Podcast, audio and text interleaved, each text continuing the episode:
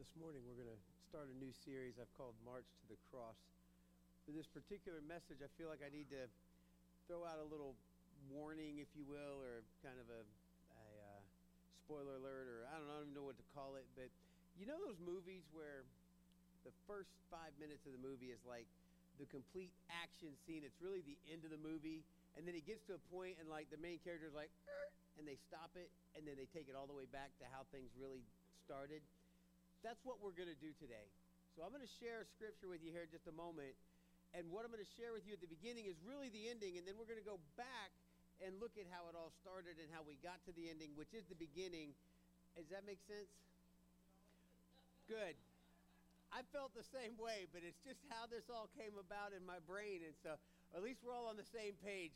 I just didn't want you to think I'd lost my mind and didn't understand how scripture works because we we're starting one place and we're going to jump back, but it, it, will make sense when we get to the end of it, I promise. And so we're starting this new series. Um, uh, Resurrection Sunday is just around the corner, and it's March, and so we're starting this series called March to the Cross, and we're going to look really closely at some of the details concerning Jesus and his final days before his crucifixion. And today we're going to start off by talking about the triumphal entry, but we're going to look at it from the point of view of the disciples and the crowd. Okay? Uh, which is why we're going to have to go backwards a little bit in Scripture once we read about the triumphal entry to kind of put things into perspective. And as we as we continue on that in the march to the cross, we're going to look at what I call a couple different things in the coming weeks. We're going to look at the lasting example um, of Jesus, where where he washes his disciples' feet. Then we're going to uh, we'll share a meal to remember, and we're going to focus on the Passover meal that Jesus had with his disciples leading into the Lord's Supper. We're going to witness how Jesus was alone in the garden and the agony and the suffering that he went through. After that, we're going to have a, a series, just a, a, standalone sermon that I call A Conversation with Peter. And I'm, I'm really excited about that one in particular. And as we go into April, so you're getting like the whole spoiler alert for what's coming like the next six weeks. So as we go into April, I'm going to do a study on lambs because I think it's important to know the uh, just the, the whole concept of what's happening there. And then, where I'm excited about this, write this down. On Good Friday, you can put this in your phone, on your calendar. We're going to have our first ever Good Friday service, um, and we're calling it Shadow to the Cross. And we're going to look at the things that Jesus endured during his final days before his crucifixion. And so it's going to be a different Good Friday kind of service. Uh, and then, of course, we will celebrate the resurrection of Christ on April 12th. So as you can see, we've got a great lineup for the next six weeks. I hope you'll continue to come back and, and see how the story unfolds. And my hope is that you will join us as we take a different look at some of the events that maybe have become commonplace or just something that we're kind of used to or that we've always just talked about during this spring season. And so that's, that's my prayer. And speaking of prayer, will you pray with me now? Father God, I thank you uh, that we can, uh, again, come here this morning and, and look at your word that we can use your word to examine our lives, that we can look at your word um, as the litmus test for, for how we are doing what we're doing, that we can uh, examine your word to see the examples that have been set before us, and then ultimately we can reflect uh, your word in, in, our community and in our lives. So I just pray that as we do that this morning, um, that you will, you will change us. It's in your son's name we pray. Amen. So, what we're going to talk about today is actually uh, found in all four of the gospel messages, found in Matthew, Mark, Luke, and John. Um, and, and you can find and study this story. In particular, we're going to look at John chapter 12, verses 12 through 19. That's the part of the triumphal entry that we're going to look at. But you can look in, if you're taking notes, Matthew 21, 1 through 11. Mark 11, 1 through 11, Luke 19, 28 through 44. All four of these will parallel one another uh, with, with kind of a little bit of a different view on each one. And, but the text we're going to look at this morning is John chapter 12, verses 12 through 19. Uh, we'll also look at some other verses from John as, as we get into what we call the triumphal entry of Christ. And so here we go with uh, John 12, verses 12 through 19. The next day, the large crowd that had come to the feast heard that Jesus was coming to Jerusalem. So they took branches of palm trees and went out to meet him, crying out, Hosanna, blessed is he who comes in the name of the Lord, even the King of Israel. And Jesus found a young donkey, sat on it, uh, and just as it is written, Fear not, daughter of Zion, behold, your king is coming, sitting on a donkey's colt. His disciples did not understand these things at first, but when Jesus was glorified, then they remembered that these things had been written about him and had been done to him. The crowd that had been with him, or that had been with him when he called Lazarus out of the tomb and raised him from the dead, continued to bear witness. The reason why the crowd went to meet him was that they heard he had done this sign. So the Pharisees said to one another, You see that you are gaining nothing. Look, the world has gone after him. My first thought when I think about this story is always about the disciples going to get the donkeys. Jesus is going to ride this colt into Jerusalem, and I have questions about that. He tells them to go and get the Do they steal the donkeys? I say donkeys because typically you're not going to take a donkey colt away from its mother, okay? They're very protective in the animal world and, and it won't happen willingly. And, and so they go and get the donkeys. What did the owner say about that? Did he even did they even have conversation? Is this like just taking someone's car? You know, we're just I'm borrowing it. We'll bring it back. But then I realized I, I was getting distracted with the donkeys, and there's actually a lot more to the story than the donkeys because it doesn't begin with the disciples getting the donkeys. It, it actually starts way before that. So this is where we're going to back up a few verses in John, um, and, and we're going to find that Jesus, we're actually going to go back to John chapter 11, and we're going to find that, that Jesus is having dinner at Mary, Martha, and Lazarus' house, and this is a few months after Jesus has raised Lazarus from the dead. And we learn from this passage that the crowds headed to the Passover were following Jesus because they'd heard about Lazarus coming back to life. Okay? And, and I think most of us are familiar with this story. It's in John uh, chapter 11, verses 12 through 45. And I'm going to kind of story that. I'm going to summarize that. And then we're going to look at uh, verses 45 through 57. So basically, what happens is Jesus' friend Lazarus is, is dying. And they sent word to Jesus and said, Come, Lazarus is sick. And Jesus waited a couple more days. And while he waited before he went to Lazarus, Lazarus passes away. And uh, so Lazarus has now been, been wrapped in cloth and he's been put into the tomb, and the, the time of mourning begins. And Jesus and the disciples come, and as he gets there, Lazarus' sisters are, are like, If you had been here, he wouldn't have died. And Jesus said, Hey, don't you know I'm the resurrection and the life? And they said, Yes, we know you are. And he said, Okay. And they have some conversations. Um, and, and, he shares some things with them. And, and they, they have some private conversations, they have some public conversations. And and ultimately, though, Jesus says to them, Hey, where is Lazarus? And they said, He's, he's in the tomb. And so they went over there, and all these people are following, okay? And, and they're in front of the tomb, and Jesus says, Remove, remove the, the rocks at the front of the tomb. And his sister said, Hey, the, Lord, there's, he's been there a few days. Going to be starting to smell. And Jesus said, I know.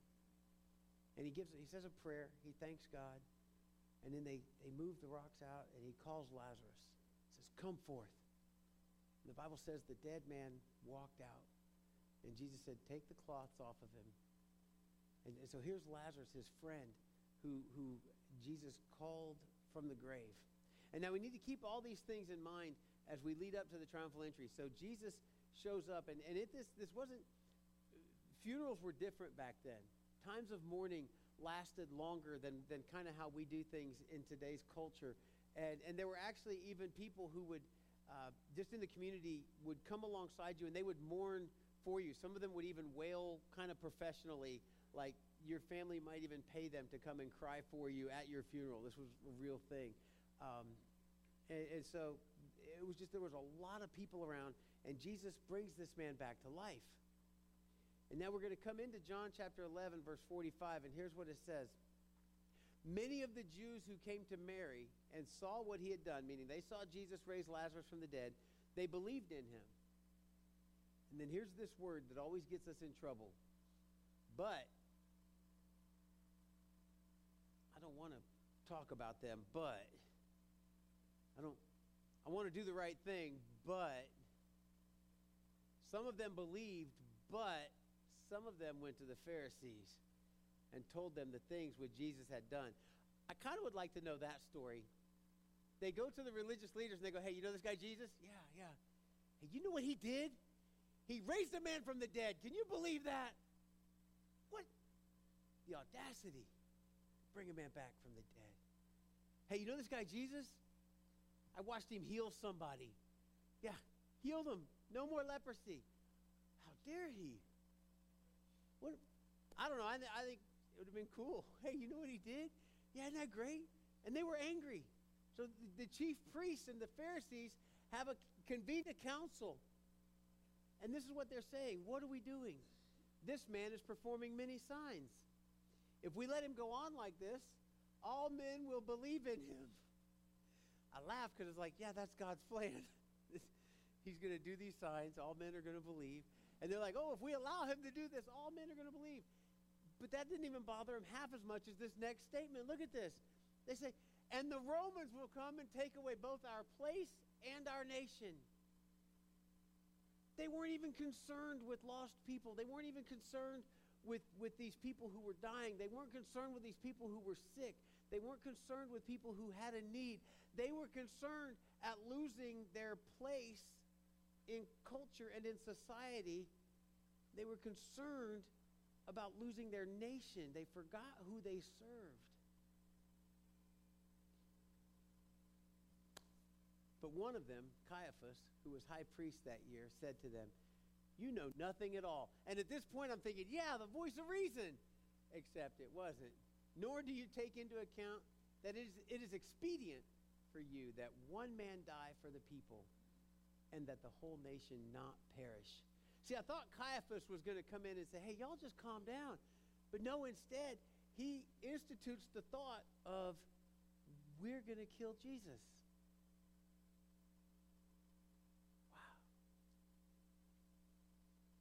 Didn't say this on his own initiative, but because he was high priest, he had prophesied that Jesus was going to die for the nation. And not for the nation only, but in order that he might also gather together into one the children of God who were scattered abroad. From that day on, they planned together to kill him. It's like, wow. Therefore, Jesus no longer continued to walk publicly among the Jews but he went away from there to the country near the wilderness into a city called Ephraim. And there he stayed with the disciples. And then we come into verse 55. It says, Now the Passover of the Jews was near, and many went up to Jerusalem out of the country before the Passover to purify themselves. So they were seeking for Jesus. They were saying to one another as they stood in the temple, What do you think? That he will not come to the feast at all? Now, the chief priests and the Pharisees had given orders that if anyone knew where he was, he was to report it so that they might seize him. So they're planning, and again, keep all this in mind as we get ready to roll into the triumphal entry. We kind of have a holding place there as, as they're entering Jerusalem. They're planning Jesus' death. They're, they're getting everybody involved. This event, this raising Lazarus from the dead, coupled with the fact that Jesus is now on Jerusalem's most wanted list, was one of the reasons for the energy that the crowd that followed Jesus had into Jerusalem. And, and so that brings to the next question I have is was the triumphal entry really all that triumphal? Because you kind of, at first you think it is, but the disciples, they don't want Jesus to go. They don't want him to go to Jerusalem. Now, stay out here in the wilderness with us. Don't, don't go do that.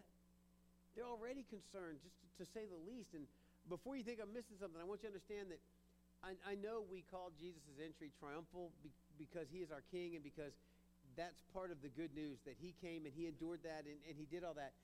But, but in that moment, and, be, and also we know the whole story kind of thing, but, but to the disciples, they, they didn't quite get everything that was playing out. Their hearts were heavy that day. Think about what I read just now in John chapter 11. Even, even to the people that were there on that day, Jesus' entrance looked pretty sad. Because see, think about this. In Jerusalem, many people would have seen this act. Um, eh, there was examples of it before in Roman triumph, okay? And, and, and that's what they would see, that someone riding in like that. And, and instead they see that they're getting their Messiah, their Savior King. They're not seeing it that way. This act of riding in on a donkey was a celebration of a war hero returning from victory.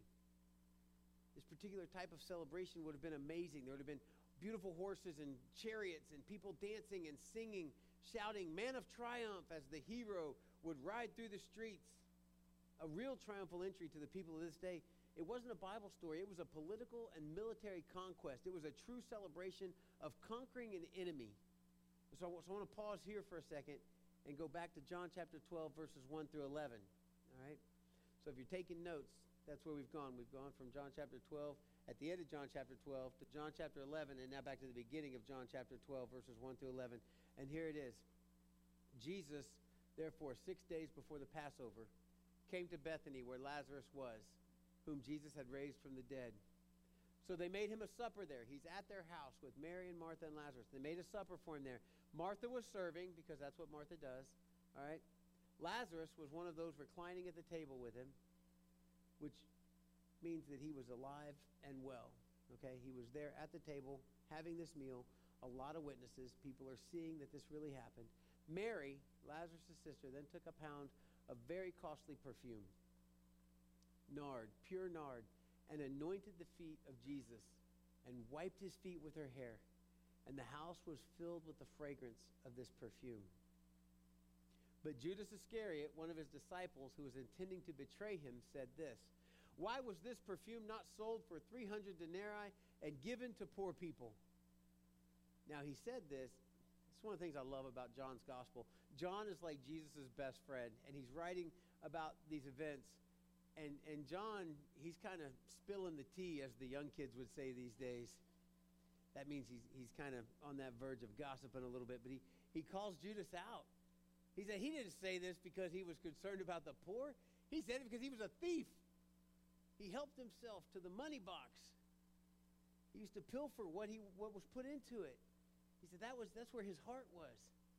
Therefore, Jesus said, Let her alone so that she may keep it for the day of my burial. For you always have the poor with you but you do not always have me.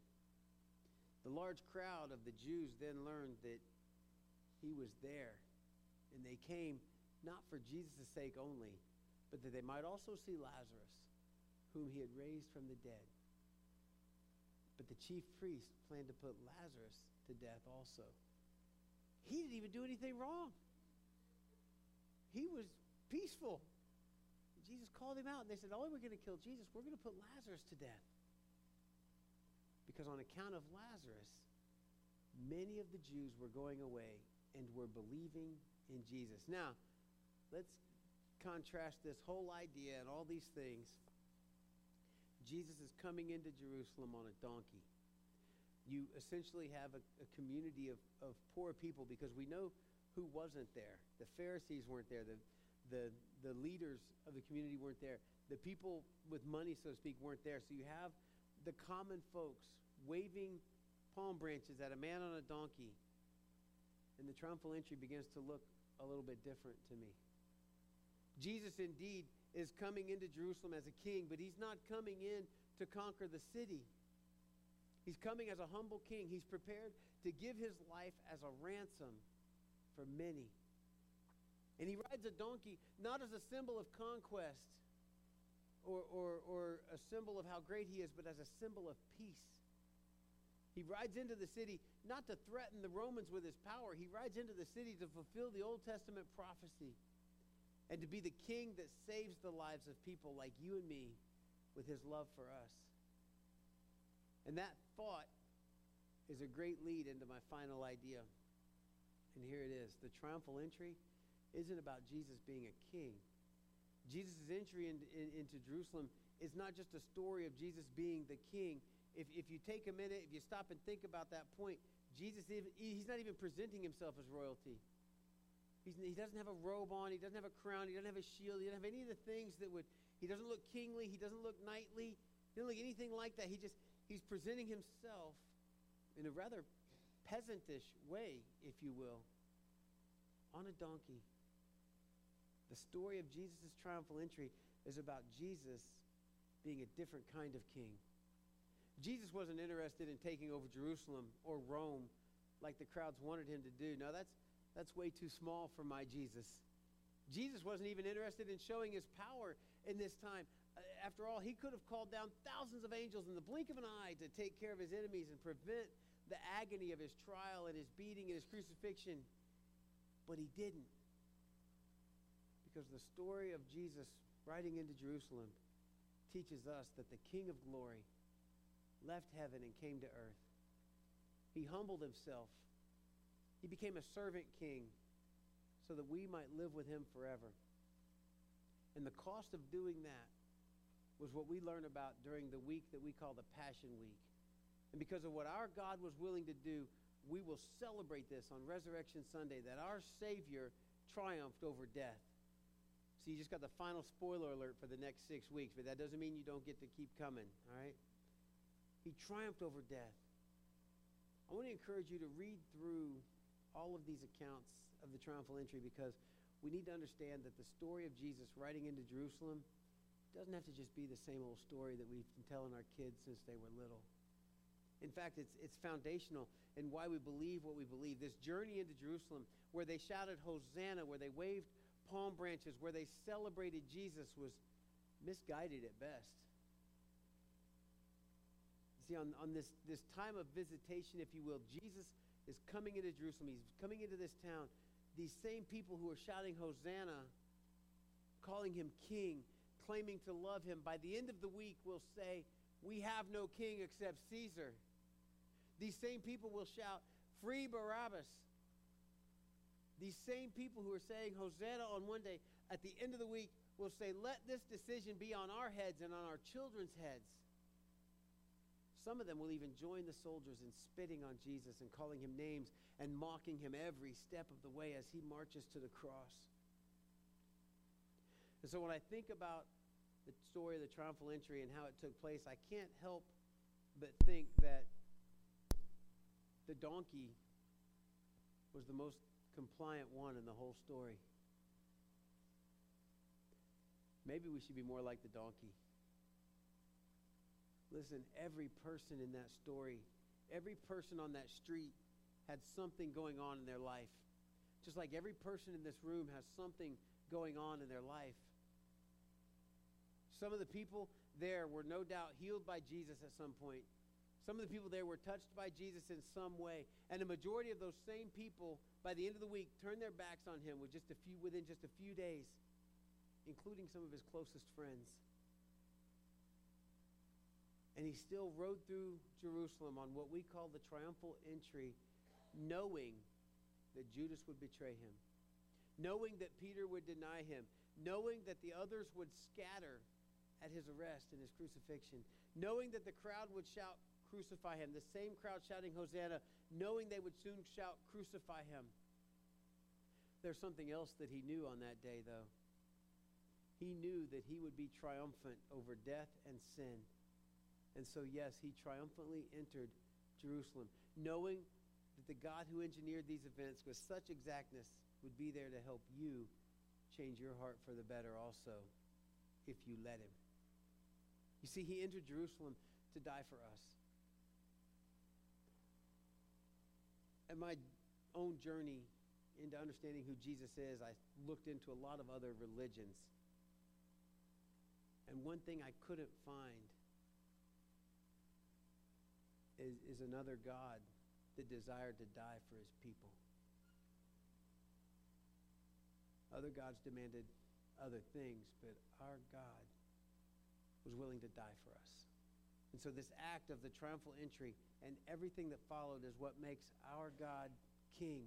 It's what makes our God worth following. Remember, Jesus wasn't interested in taking over Jerusalem, he was focused on taking over your heart, he was focused on transforming your life.